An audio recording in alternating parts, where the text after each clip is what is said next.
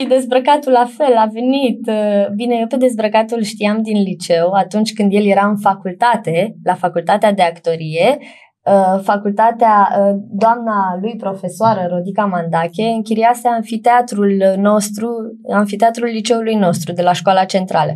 Și atunci ei făceau repetiții în anfiteatru, iar eu, făcând parte din uh, um, din uh, uh, trupa de teatru a liceului, mă duceam, bineînțeles, mai chiuleam de la ore și voiam să-i văd pe ei la repetiții. Și atunci am cunoscut și pe Codruț, care, deși era Codruț vedeta de Chegheș, la televizor, da. Codruț Chegheș, da? Deși era vedeta de la televizor, el, el se băga în seamă cu toată lumea, ce faci, bună, bună, vrei să dai la actoria? Păi vină încoace, stai cu noi la repetiții. Era în clasă cu Deni Ștefan, uh, actualul soț al Cristinei Ștefan. Cristina, ca- de la, tot de la Cronica Da, Crocodilașilor. bebelușa. Te-am însoțit la filmări și am Știu. văzut cât de bună ești. Mulțumesc frumos! Cum reușești să te adaptezi eu Nici la n-am fiecare avea cum să personaj. stăm să dăm prea multe duble, să fim serioși, că totul e pe repede înainte acolo.